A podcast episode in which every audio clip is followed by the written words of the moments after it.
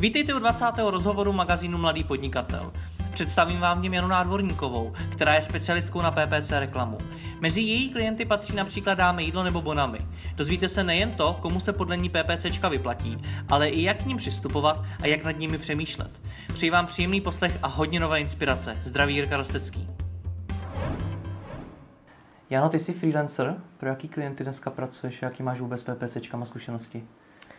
Já aktuálně pracuji pro největšího klienta, pro mě to je Dáme Jídlo. Mm-hmm. A teďko je novinka pro mě a vlastně spolupracuji s Bonami.cz a do toho mám vlastně ještě pár malých podnikatelů, pro který dělám PPCčka a zkušenosti. Mám už 4 roky, před 4 roky se vlastně aktivně věnuju PPCčkům a na nic jiného se vlastně nezaměřuju. Je to pro mě hlavně Sklik a AdWords. A vlastně začínala jsem jako administrátor v Skliku, pracovala jsem pro Seznam.cz, kde jsem vlastně spravovala reklamy, hlídala je, jestli prostě lidi tam správně nahrávají, jestli mají všechny pravidla, jak mají mít, jestli prostě jsou v pořádku a můžeme je schválit a pustit vlastně do oběhu. Pak jsem následně šla dělat optimalizátora PPC kampaní a to jsem dělala v obchodním oddělení vlastně Seznam.cz. To byla pro mě velká zkušenost, tam jsem se naučila říkat ne, protože pracovat s obchodníkama je poměrně někdy náročný, ale bylo to velmi zajímavý a pro mě hodně přínosný. No a vlastně potom po roce jsem se vlastně ještě posunula dál a to jsem šla přímo dělat do marketingu v Seznamu, kde jsem vlastně byla součástí traffic oddělení a měli jsme na starosti zprávy. Třeba já konkrétně jsem měla na starosti zprávu Zboží.cz, Stream.cz a Sbazar.cz. A tam vlastně potom to nějak jakoby skončilo, tam jsem odešla a říkala jsem si, tak co teď, a takže půjdu na volnou nohu a už jsem vlastně na volné noze jsem skoro rok, teďko to bylo nedávno rok a jsem maximálně spokojená. Je to fajn. To ti přeju, co tě na těch PPCčkách nejvíc baví? Nejvíc mě baví na těch PPCčkách taková určitá psychologie, protože mým cílem je přemýšlet jako uživatel. A přemýšlet jako uživatel, který něco hledá. Hledá něco na internetu a třeba je docela důležitý u toho přemýšlet, protože každý klient, pro kterýho já dělám, má specifickou cílovou skupinu, má specifický lidi a zákazníky a pro ty já vlastně dělám ty PPCčka a musím umět přemýšlet vlastně jako ten uživatel. Takže pro mě je to určitá jakoby změna jako myšlení, jo? Protože já opravdu musím jako, ne, samozřejmě Dáme Jídlo, tam musím mít trošku jiný přemýšlení a vytváření těch PPC kampaní, třeba jako pro Bonami, jsou tam 2 úplně rozdílné cílovky. A je to takhle vlastně s každým mým zákazníkem. To znamená, že pro mě ta práce je strašně zajímavá v tom, že každý můj klient je originál. Mm-hmm. A to je na tom to perfektní. Baví mě pracovat z domova, baví mě na tom ta svoboda. Samozřejmě můžu třeba vycestovat i pryč a stačí mi jenom notebook a Wi-Fi, takže je to určitá jakoby svoboda v tom, co dělám. Můžu to dělat odkudkoliv a nic mě jakoby neomezuje. A hrozně mě třeba baví dělat analýzy pro klienty, třeba současní klienti. Někdo se mi občas ozve s tím, že má aktuální kampaně a chce, aby se na to podíval někdo jiný, nějakýma jinýma očima, on měl jako jiný pohled na to a to mě moc baví. Takže ještě vlastně, kromě toho, že mám nějaký klienty, který spravuju, tak ještě vlastně nabízím tyhle ty analýzy a je to super. Mhm. Takže podle tebe takovým hlavním úkolem PPCčkaře je vcítit se do toho zákazníka? Rozhodně. Mhm. To je cíl. Když přijmeš novýho klienta, co všechno si od něj potřebuješ zjistit? Těch věcí je strašně moc.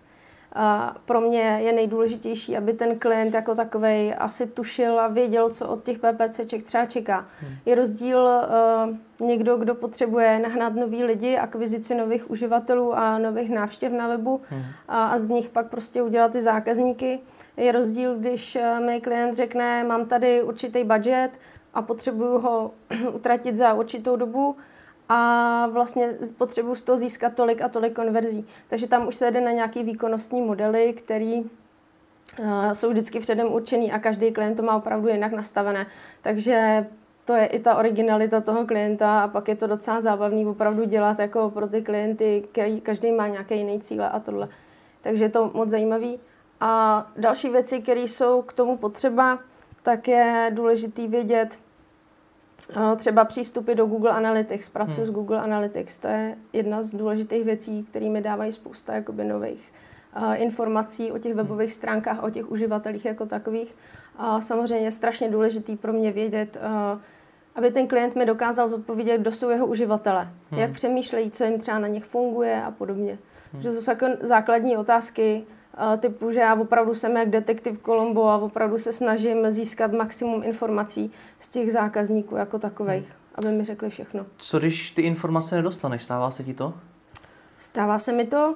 A je to potom problém třeba při té tvorbě těch kampaní. Ten klient mi zapomene něco říct, a nebo mi třeba řekne, udělejte mi kampaně na tyhle ty produkty, chci tam dát tyhle produkty a on mi to třeba, jakoby, on mi to potom, my to spustíme ty kampaně a oni třeba nefungují tak dobře, jak mají a potom je tam problém, protože já potom třeba přijdu na to, že propagujeme produkt, který se dá sehnat prostě o 1000 levněji a ještě s dopravou zdarma.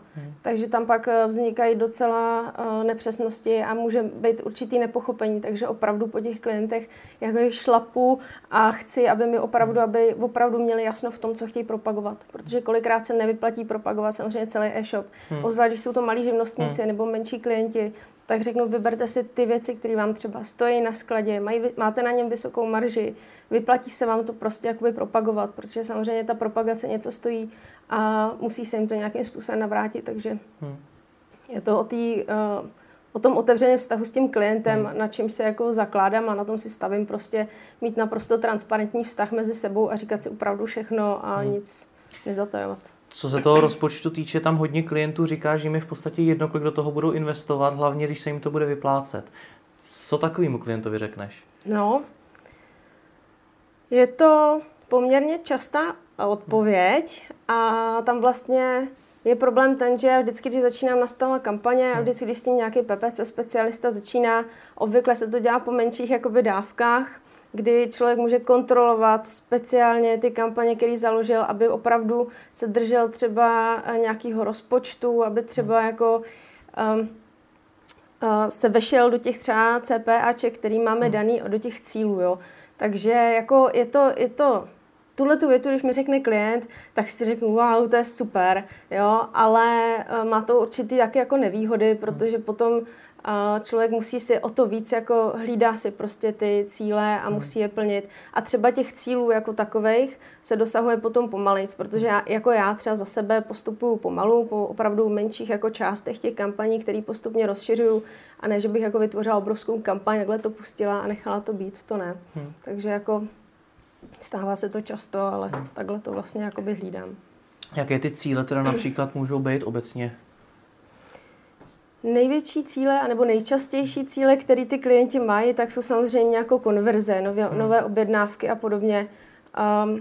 Potom je to další věc, třeba když ten klient má na stránkách registraci a potřebuje sehnat nějaké lidi, kteří se mu tam budou registrovat a stanou se potom jeho zákazníky, tak to je další cíl, který ty kampaně mají. Samozřejmě cílem může být i převedení jenom návštěv, to znamená akvizice nových uživatelů a podobně. Samozřejmě těch cílů je tam poměrně dost, může to být i potom třeba ve videokampaních nebo skrz videokampaně se taky přivádí noví lidi a podobně, jo. Ten člověk může mít, nebo ten klient může mít nějaký video a můžeme ho nasadit třeba na YouTube a podobně, takže to může být další cíl, třeba shlédnutí toho videa a přivedení toho uživatele vlastně k nám, ale to se zase třeba, to jsou trošku už brandové kampaně, takže ty uživatelé jako takový, nebo ty uživatelé, zákazníci kolikrát chtějí i brandové kampaně, aby oni prostě si pomohli zvýšit jakoby to povědomí o té značce vlastně mezi lidi. Myslíš si, že jsou PPCčka pro každýho? PPCčka jsou téměř pro každého. A myslím si, že jako z 90% je to použitelný a aplikovatelný na různé e-shopy a i služby. A pak jsou tam určitě nějaký procenta uživatelů nebo zákazníků, pro který to vhodný není. Jo, můžou to být třeba, například jsem spravovala kampaň na pravěké pazourky, což je zajímavý, ale prostě to je tak specifická cílová skupina lidí, a že prostě to se jako úplně nedalo. To mi přišlo, že v tu chvíli to ztrácí jako smysl. Dalším příkladem může být třeba můj bratr, který teďko vlastně dělá, vytváří historické zbroje. Mm-hmm. Jo, to je člověk, který má tu cílovku úplně jinde. To jsou lidi, kteří už si ho hledají sami a oni se o to, jak se o to intenzivně zajímají, tak oni už vědí, že tady je nějaký prostě platnéř, který vlastně vytváří tyhle ty zbroje a vlastně je to na doporučení. Ty lidi si to mezi sebou řeknou a jsou to třeba i muzea třeba z Itálie a podobně, takže to jsou úplně, to je něco jiného a třeba i pro mýho bráchu bych jako opravdu ty PPCčka nedoporučila, tam by to ztrácelo asi jako smysl. Dokážeš z toho teda vyčíst nějaký obecný závěr, kdy teda ty PPCčka se vůbec nehodí? No, je to... Mohla bych to specifikovat jako pro zákazníky, kteří mají opravdu úzkou skupinu jako uživatel. Jo, nebo mají úzkou skupinu a specifický jakoby zákazníky. Jo, třeba jsou, třeba oni mají nějakou službu, kterou poskytují regionálně a jenom třeba pro město a pro část města. Nevím, jo. Třeba nějaký i kadeřník někde v Dolních Kotěhulkách. Si myslím, že když je to třeba malá vesnice, tak si myslím, že ty lidi si to mezi sebou řeknou a jelikož tam nemá moc konkurenci, tak předpokládám, že asi budou chodit k němu. Proto se domnívám, že jako v tomhle případě ty PPCčka zcela vhodné jako nejsou a myslím, že jsou zbytečné. Ty jsi zmínila, že PPCčka se dají dělat jak pro e-shopy, tak pro služby. Jaký mezi tím vidíš největší rozdíl? No, e-shopy mají spousta produktů a je to jakoby takový rychloobrátkový zboží. Lidi něco hledají, samozřejmě to hnedka koupějí, ale je to něco jiného, protože služba se propaguje prostě jinak. Nemáme tam možnost třeba využít XML feedy, není tam možnost vlastně nějaké přímé interakce okamžitě. Jo? Například dobrý příklad by bylo právě třeba to, že mám nějaký designový studio, který navrhuje nové kuchyně a ten zákazník, já to samozřejmě ty PPCčka pro ně udělám můžu a dělám, ale ten zákazník v tuhle chvíli přemýšlí jako jinak, protože ten člověk si nechá udělat prostě nějaké návrhy finanční prostě od dalších třeba 6 jakoby designových agentur nebo designových studií a pak teprve si vybere, takže tam jako ta cesta k té konverzi a k tomu cílovému zákazníku je poměrně náročná a dlouhá a je tam spousta dalších aspektů, když prodáváte panenky Barbie nebo jakýkoliv jiný produkt, tak v tu chvíli vlastně ten člověk jde, zadá tam panenka Barbie, ví obvykle i jakou chce a prostě skrz ty inzeráty se proklikne a dostane to, co chce. Teď už je na tom uvážení opravdu, jestli to jakoby koupí nebo ne, jestli ta cena mu vyhovuje nebo ne, ale obvykle je tam mnohem rychlejší jakoby ten progres k té konverzi. Co já chápu, co můžou teda dělat ty e-shopy, ale co teda můžou dělat ty služby? Služby můžou samozřejmě propagovat se ve vyhledávání na nějaké třeba relevantní dotazy, kdyby to bylo například to designové studio, tak ty služby se můžou propagovat na nějaké základní klíčové slova, které je vystihujou a být tak jako vidět ve vyhledávání a pomoci tomu. A dál potom je ta možnost, že oni můžou nějakým způsobem zvyšovat to povědomí o té značce a o tom brandu, jak už jsem o tom před chvílí hovořila. A to je právě další věc, která jim může pomoct právě najít ty nový zákazníky.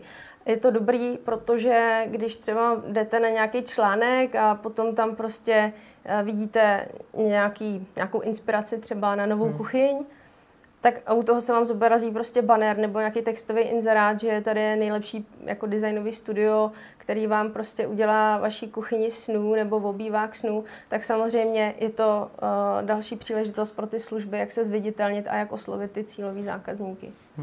Jsi zmiňovala ty brandové kampaně, ty musí být poměrně složitý vyhodnocovat. Brandové kampaně, k něm se obvykle musí přistupovat tak, že je to jistý podpůrný jakoby prostředek, nebo jak to říct jinak. Ty lidi, když už hledají brandové slovo, tak je předpoklad, že tu službu znají. To znamená, že my třeba, když mám nějakého klienta a on tam má tu brandovou kampaň, tak my třeba ji ani nezahrnujeme jakoby do nějakých výsledků za ten měsíc a podobně. My to vlastně děláme opravdu jakoby rozdělujeme brand a non-brand. Prostě tyhle ty dvě věci jsou trošku neslučitelné a protože ty brandové kampaně mají obvykle i hodně nízkou cenu za proklik a opravdu jakoby je to podpůrný prostředek. A vyhodnocovat se úplně nedají, ale je třeba vidět, když třeba někdo udělá televizní reklamu tak může tam být potom vidět nárůst nějakého trendu, jo? Že ty lidi začnou víc vyhledávat. A třeba jakoby začnou vyhledávat víc, protože ta reklama třeba jede 2 týdny v televizi hodně intenzivně, je to nějaká masáž i offline, jo? Že prostě opravdu vidíte billboardy a podobně, tak v tu chvíli vlastně tam může být vidět i na těch brandových kampaních jakýsi jakoby nárůst. Že to tam jako s tím koresponduje, takže ono se to prolíná všechno opravdu dohromady. Na čem všem obecně závisí ten výkon těch PPCček? Já věřím, že tam lze udělat spoustu chyb, jak na tvý straně, tak i na straně klienta. No, určitě ano. Určitě jo, protože tam už je třeba, co je nejdůležitější pro mě, tak opravdu získat ty kvalitní informace od toho zákazníka, a potom vytvořit ty kampaně tak, abych jako, samozřejmě můžu tam udělat chyby i já. A ty se stávají, jo, nejsme roboti, nejsem taky dokonalá, občas se to stane, člověk do toho kouká furt a potom něco přehlédne. Ale je tam problém ten, že ten uživatel, třeba udělám opravdu kvalitní kampaň, za mě je to v pořádku všechno a najednou přijdem na to, že ty lidi, když je odvádím na tu stránku, kam potřebuju, tak ty lidi nějakým záhadným způsobem prostě jako tu akci neudělají. A teď už to je právě ono, že ta úspěšnost i těch kampaní závisí na tom, jak vypadají ty webové stránky toho klienta, protože tě nechtě prostě PPCčka a uživatelská přívětivost těch stránek je strašně důležitá. Jo, a pokud ten zákazník nemá uživatelsky přívětivý stránky a ty lidi tam hledají i tlačítko koupit nebo jakýkoliv jiný tlačítko, mají nucený registrace v košíku a podobně, tak v tu chvíli není potom divu, že třeba ten člověk nedokončí tu konverzi tak snadno. Tam se hodí potom nějaký UXák, ale jak třeba ten výkon ovlivňuje třeba sezónnost? Sezónnost? Každý klient má samozřejmě jinačí sezónu. Hodně se to liší. Třeba je dobrý jako příklad, jak máme vlastně, jsou teď byly velký vedra, tak je vidět, že lidi třeba mnohem víc vyhledávají ventilátory a klimatizace a to si myslím, že je přesně to období, na kterým vlastně tyhle ty firmy můžou získat maximum, jo, který prodávají tyhle ty věci a příslušenství a podobně. Samozřejmě říká se, že červenec a srpen bývají takový jako okurková sezona a bývá to opravdu pro všechny. I v rámci těch e-shopů většinou to hodně klesá. Kdo na to může být třeba líp v tady tuhletu dobu, tak si myslím, že může být zavlažování zahrad, nějaký realizace zahrad a podobně, protože to je v tu dobu třeba aktuální. Ta sezónnost je tam opravdu znát hodně a je potřeba se tomu jako přizpůsobovat, protože i v té sezóně ta konkurence v těch PPCčkách se chová jinak. A je potřeba mít opravdu nějakého specialistu, který se o to postará a vlastně vykouká z toho to, že teďko se tam něco děje a prostě konkurence přibyla a je potřeba na to nějak reagovat. Jo, ať už třeba navýšit ceny, nebo třeba předělat inzeráty, udělat nějaký poutavější inzeráty a podobně. Jo. Je to hodně prostě na tom zákazníkovi, na té službě, jako on má a fakt to má každý jinak. Co dál třeba ještě ovlivňuje ten výkon? Ovlivňovat výkon může i čas třeba a dny v týdnu. Tohle je třeba zajímavý pro Dáme jídlo, to je takový specifický. Samozřejmě, kdy lidi nejvíc jedí, tak je třeba obědy a večeře, že jo? Takže třeba od nějaké 10. hodiny do 13. hodiny nebo 14. hodiny se ty lidi chovají úplně jinak samozřejmě, než třeba mezi 2. a 5. hodinou odpoledne. Jo, potom jsou docela specifický víkendy, kdy asi je pravděpodobně, že třeba lidi jsou jako líní vařit. Jo, lidi třeba neradi vařejí, radši tráví třeba ten čas s rodinou nebo s přáteli a třeba i tady to jídlo nebo tu donášku toho jídla třeba využijou s nás prostě pátek, sobota, neděle, než třeba v jiný dny, jako třeba pondělí může být nejslabší, protože ty lidi mají z domova třeba nějaký dobroty si nosejí nebo tak, jako jim nabalí třeba manželka domů do práce a podobně, jo. Takže tam i tohleto na tom hodně závisí. A samozřejmě ty kampaně se potom dají optimalizovat přímo na ten čas i na ty dny. Samozřejmě ta strategie se potom úplně mění a v tu chvíli ten PPC specialista musí odhadnout přesně ty ceny, kdy tam dávat třeba vyšší ceny, kdy ne. Samozřejmě další věc, co může ovlivnit, tak jsou i regiony. Některé regiony jsou slabší, některé jsou silnější, takže je zase na tom PPC specialistovi, aby on uznal za vhodné, kde třeba tu cenu za ten proklik snížit, kde se to nevyplatí tolik a raději prostě třeba více přidat do nějakých regionů, kde je to rentabilnější pro toho zákazníka. Jak se díváš na to, když si klienti chtějí ty PPCčka dělat sami? No, upřímně se na to nerada dívám, protože vím, jak je to sofistikovaný a složitý systém. A vím, že pokud ten člověk nemá žádný základ, tak tam může víc zkazit, než získat. Může prospendovat mnohem více financí, než kdyby to dal nějakému odborníkovi, který prostě mu udělá naprosto přesnou strategii, která je postavená pro jeho biznis. Prostě vybere ty správný klíčové slova a vybere to, co tam je nejnutnější, tak, aby prostě ten klient neutratil hodně peněz a zároveň třeba, aby tam nebyla drahá slova, jo. A většinou, co třeba nejvíc jako dělají potom ty lidi, co si to zakládají sami, a pak třeba za mnou přijdou a že jim to jako nefunguje, tak obvykle, co tam dělají špatně, tak je to, že udělají jednu kampaň, jednu sestavu nějakých klíčových slov, nějaký obecný inzeráty, který nic neříkají, a pak prostě je jasný, že jim to nemůže fungovat, protože to hrozně obecné. Jo, to prostě takhle jako se to zkusit to můžou, ale obvykle potom nadávají na to, jak jsou ty PPCčka špatný, jo. A to já hrozně nerada slyším a mě to pak hrozně mrzí, ale na druhou stranu zase dobrá příležitost jako kolikrát pro mě, že mě baví potom jim ukázat to, jak vlastně se to dá udělat líp a že vlastně oni můžou opravdu na tom ušetřit. Takže svým způsobem jako nevidím to ráda, ale ráda jim to ukážu, jako, že to fungovat může. Zmiňovala jsi, že třeba volej špatný ty klíčové slova. Podle čeho ty teda zjišťuješ, jak ji zvolit? Využívám jak stránky klienta, určitě tam těch klíčových slov je kolikrát hodně, pak mám nějaké zkušenosti. Tak můžeš rozebrat, jak konkrétně je používáš? Ty webové stránky. Je to tak, že člověk jde klasicky na produkt a opravdu jakoby kouká se na to, co tam je, jaký jsou tam popisky, kolikrát z toho se dá něco i vykoukat, nějaký jiný třeba názvy slov nebo nějaký jiný sousloví, nějak jinak je přeskládat ty sousloví a podobně. Využívám určitě vyhledávače, kde se koukám, co třeba jakoby je, co ty lidi vyhledávají a podobně. Návrhy klíčových slov, například v Skliku, příjemný nástroj, to samý v AdWords, takže těch možností je spousta. Dál určitě využívám i Google Analytics, kde vlastně mám možnost získat, na jaké dotazy z vyhledávání chodí ty lidi přímo na stránky toho zákazníka. A nebo je tam i třeba možnost, když má zákazník na webu vyhledávací políčko, tak vlastně i tam je možnost získat informace o tom, co ti lidé vyhledávají přímo u něj na webu. A sledovat vlastně podle toho i nějaké trendy. Jo, protože kolikrát lidi opravdu přijdou na ty stránky a oni vědí, co chtějí, takže tam zadají třeba název nějaké značky a vlastně jdou za tím. Takže tam i ty trendy se podle toho dají si myslím sledovat a zase člověk ví, proč ty lidi, nebo proč ty uživatelé chodí na ty stránky toho mýho zákazníka a co tam asi hledají. A zase se to dá právě přenést všechno do těch PPCček a vlastně těm lidem to naservírovat už v tom prvním kroku, kdy něco takového hledají. Pojďme to zkusit prakticky. Představme si, že jsem like, což v PPCčkách i jsem, a chtěl bych třeba zvolit klíčové slovo peněženka. Co bys mi na to řekla? Tak bych ti to rozmluvila určitě. Řekla bych ti, že když použiješ teda slovo peněženka, tak tě to bude stát asi hodně peněz, pokud to nějakým dalším způsobem jako neovlivníš dál. Třeba můžeš ho použít, ale musíš použít taky hromadu vylučujících klíčových slov, na který nechceš, aby se to zobrazovalo.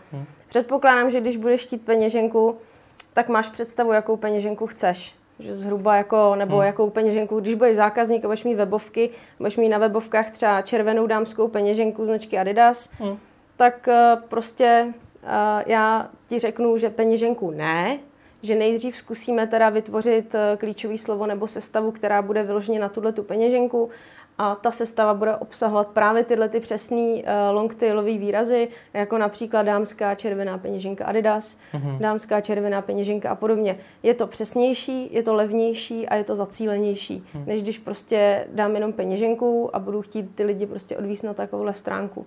Jo, samozřejmě slovo peněženka má, pod tím si člověk může představit neuvěřitelně moc druhů, neuvěřitelně moc materiálů a neuvěřitelně moc barev. Takže je potřeba tyhle ty věci všechny specifikovat a ty lidi odvádět pokud možno co nejlíp na tu stránku, kde ten produkt je a že takhle vypadá. Takže by si mi poradila, že je lepší třeba zvolit víc konkrétních těch longtailových frází, než nějakou jednu velkou obecnou. Rozhodně. Já to většinou třeba k tomu přistupuju tak, že dám spíš tyhle ty longtailové výrazy s tím, že třeba časem, když vidíme, že se nějak ta kampaň stabilizuje a řeknu, tak to můžeme zkoušet, tak tam třeba i ty obecná slova přidám. Mhm. Ale přidám je v nějakém omezeném množství a samozřejmě ošetřím vylučujícíma slovama, aby se nám to nezobrazovalo prostě na nějaký jiný výrazy, který nechceme. Jo? Ale zkusím to ale až třeba později, protože vím, že to může být drahý, vím, že třeba ten klient nebo ten zákazník má nějaký omezený rozpočet a nemůžeme si to teď na začátek dovolit jako utrácet hodně, tak spíš zvolím tu strategii, že to třeba zkusíme, ale až třeba za 2 měsíce, až se to trošku jakoby usadí a stabilizuje. Mm-hmm. Důležitý jsou i samotný ty texty, ty si tvoříš sama? Texty si tvořím sama, ale zase hodně mi v tom pomáhají ty zákazníci. Samozřejmě v textu by mělo být třeba i nějaká číslovka, takže třeba příkladem může být i třeba pro nás Dáme jídlo, kde třeba píšeme, že do 60 minut. Ty čísla jsou tam znát, samozřejmě se tam můžou použít, když to bude nějaký e-shop, tak samozřejmě cena toho produktu a podobně. A dál, co mě ty zákazníci hodně říkají, jsou konkurenční výhody, které se hodně využívají v těch inzerátech. Je to dobrý pro odlišení od konkurence a je to o tom, že můžeš postavit vlastně inzerát, který bude jako fakt dělaný na míru tomu zákazníkovi a tomu jeho biznesu. Takže opravdu jako mi v tom hodně pomáhají ty zákazníci, který mě trošku seznámějí s tím, jak ty lidi přemýšlejí. Vím, že když třeba je zákazník, který má mladou klientelu, jo, nebo prostě nějaký lidi, kteří jsou mladší, třeba cílovka od 20 do 30 nebo do 35, tak vím, že si můžu dovolit třeba jako tykat, že můžu být trošku taková jako neformálnější, že tam můžu vyzkoušet takovéhle věci, když s tím ten zákazník souhlasí. A je to hrozně fajn, takže cokoliv, co se může člověk odlišit, tak jako je dobré použít a hodně mi v tom právě pomáhají ty klienti. Můžeš tak zmínit ještě něco dalšího? Říkala jsi, že je dobrý, když je tam číslovka, když je tam nějaká ta konkurenční výhoda. Ještě něco, co by tam mělo být? Potom třeba, co je další věc, ale ta je třeba hodně, ta je jak v AdWords, tak v Skliku, ale když teď budu mluvit tak hlavně o AdWords, tak jsou tam samozřejmě možnosti na podstránky. Člověk může rozšířit ten inzerát tak, že dá odkazy na podstránky, takže zvětší vlastně celý ten inzerát a vypadá to vlastně úplně jinak, než kdyby tam ty podstránky nedal. Dále tam možnost třeba dávat i popisky. Jsou to takové krátké jako větičky, které vlastně tam můžete dát, že doprava zdarma na 1000 korun, třeba, že rychlost dodání, že prostě aktuálně toto skladem a podobně. A to jsou přesně takové ty jako krátké trefné věty, které prostě vám dávají neskutečnou jako v tu chvíli, jako hroznou moc nad tím, co tam v těch výsledcích vyhledávání jako vyleze, jo, na ten dotaz. A je hrozně dobrý vlastně sledovat i já, než třeba zakládám ty kampaně nebo vytvářím ty inzeráty, tak jdu na to klíčové slovo, kouknu se, jak je na tom konkurence a pak se snažím vytvořit něco, co by mohlo být jako jinýho nebo mohlo by vypadat jinak, aby to ty lidi zaujalo, aby se to odlišilo od té konkurence. Ono to není jednoduchý napsat dobře ty texty, zkoušíš vyhodnocuješ to nějak, děláš třeba nějaký AB testování? Vždycky, každá sestava klíčového slova obsahuje u mě minimálně vždycky 2 až 3 inzeráty. A v jednom je třeba číslovka, v druhém je třeba hláška, že ta věc je třeba na skladě aktuálně, v třetím je zase něco jiného. Ale vlastně tyhle ty inzeráty se mezi sebou pravidelně střídají a vydávají se vlastně v určitých pravidelných intervalech. A v tu chvíli já třeba po měsíci, nebo po 2 týdnech po měsíci už jsem schopná vyhodnotit, jestli ty lidi reagují víc na to, když je tam slovíčko levně, nebo když je tam prostě skladem, anebo něco jiného. A když vidím, že ten jeden inzerát nebo 2 inzeráty jsou opravdu jako se chovají jinak a mají úplně jiný jako čísla, tak v tu chvíli já ty inzeráty vezmu, ty nekvalitní jako pozastavím a vytvářím inzeráty, které jsou podobné těm, co tam jsou. Tudíž já mám jakoby v tu chvíli zase moc nad tím, že já vlastně jakoby využiju to, co na ty lidi funguje. A už to mám otestované v těch inzerátech, vidím, že funguje tohle, tak to tam používám třeba mnohem častěji, než na začátku a podobně. Jak poznáš, jakou nastavit cenu za proklik? Je to obor od oboru. Je to hodně i třeba na, už vím třeba, už zhruba tuším, jako jak se třeba nějaký obory jako pohybují. Dá se to zjistit jako přes nějaké takový ty vyhledávače nebo ty návrhy klíčových slov, kde to třeba ukáže nějakou průměrnou cenu za proklik a podobně, ale obvykle se to zase odvíjí i od těch cílů toho klienta, kdy třeba opravdu víme, že si nemůžeme dovolit více jak 3 koruny. Jo, takže pak už je to na tom, že to zkoušíme, testujeme, jestli vůbec ty 3 koruny třeba k tomu budou stačit. Někde opravdu potřebujeme třeba 10 korun, Jo, je to hodně, hodně se to liší. Jo, je to takový, že kolikrát třeba i pustím kampaň, dám tam nastavení 5 korun za proklik a pak sleduju, co to dělá, jak se to chová a podle toho potom zase optimalizuju dál a řeknu, tak tady už jako nic moc nevymyslím, tady už bude opravdu jakoby potřeba přidat na té ceně za proklik a pak už je to na takový jako zase komunikaci mezi mnou a zákazníkem. A zase, když se vejdeme do těch budgetů, který máme třeba stanovené na měsíc, tak ty ceny za proklik tam třeba tak neřešíme, jo, s těma klientama, že v tu chvíli je důležitý, že máme tady tyhle ty peníze, se nepřekročily, ta cena za akci nebo za tu konverzi je správná, v tu chvíli v uvozovkách je jedno, kolik tam máme za ten proklik. Častá otázka klientů je, jestli má cenu mít reklamu ve vyhledávání, když nebudu na první pozici. Je to pravda? Je to častá otázka klientů a hodně to lidi jako říkají vždycky, ale já musím být prostě nahoře a na prvních pozicích. Je to fajn, má to spousta výhod a ta reklama je samozřejmě bývá mnohem dražší a kolikrát se mi stalo i to, že vlastně jsme byli na nějaké druhé, třetí pozici a ta reklama byla levnější a měla stejný efekt, než jako kdyby byl úplně na první pozici, kde třeba utrácel mnohem víc financí. V tu chvíli najednou jako ty inzeráty nebo vůbec ty kampaně byly dražší a přiváděly nějaký počet konverzí a když jsme to trošku snížili, tak vlastně on se zobrazoval na druhém, třetí pozici a v tu chvíli vlastně ten počet konverzí byl jako stejný, ten se zachoval, nějak výrazně neklesl, ale on ušetřil, takže je to zase na otestování, jo? Že zase u toho klienta to zkusit a říct ano, tak to zkusíme a uvidíme a pak se případně podle toho zařídíme. Asi to taky bude na otestování, ale napadá mě, zda se vyplatí dělat textový inzeráty nebo vždycky bannerový?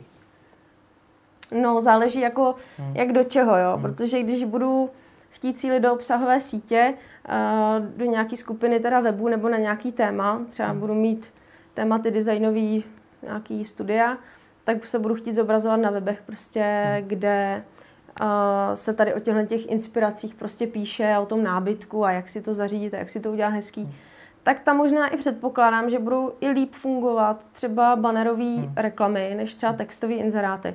Bannerové reklamy mají obrovskou výhodu v tom, že dobře vypadají a když se udělají dobře, samozřejmě, když jako máte šikovného grafika a je tam jasný sdělení a krásný obrázek, tak samozřejmě to může upoutat pozornost víc a může to být zajímavější a víc klikací. Ale samozřejmě je to i dražší v tu chvíli, že třeba banery opravdu bývají jako dražší.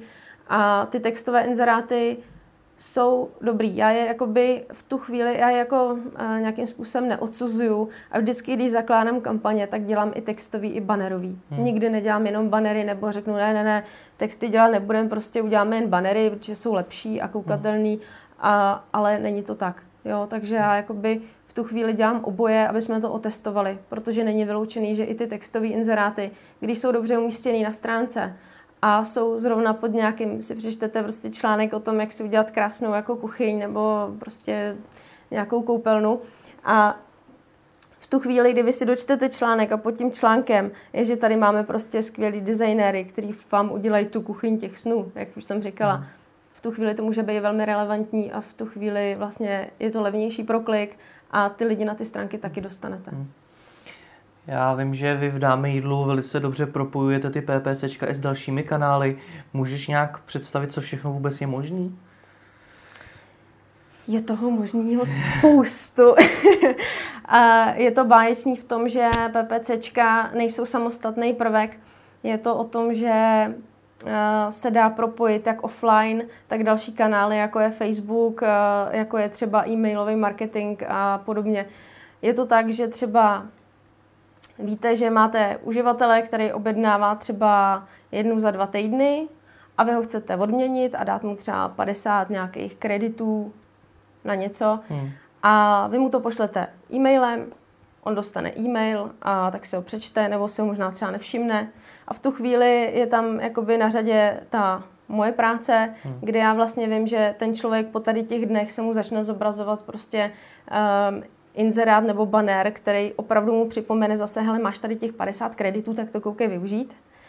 A další věc je to, že vlastně tyhle ty samé bannery nebo podobné hlášky typu 50 kreditů za něco, tak může vidět i na Facebooku, protože ty kanály se dají mezi sebou fakt různě propojovat. Třeba to už jsou pokročilé věci, jako jsou segmentace, kdy opravdu ten zákazník nebo prostě ten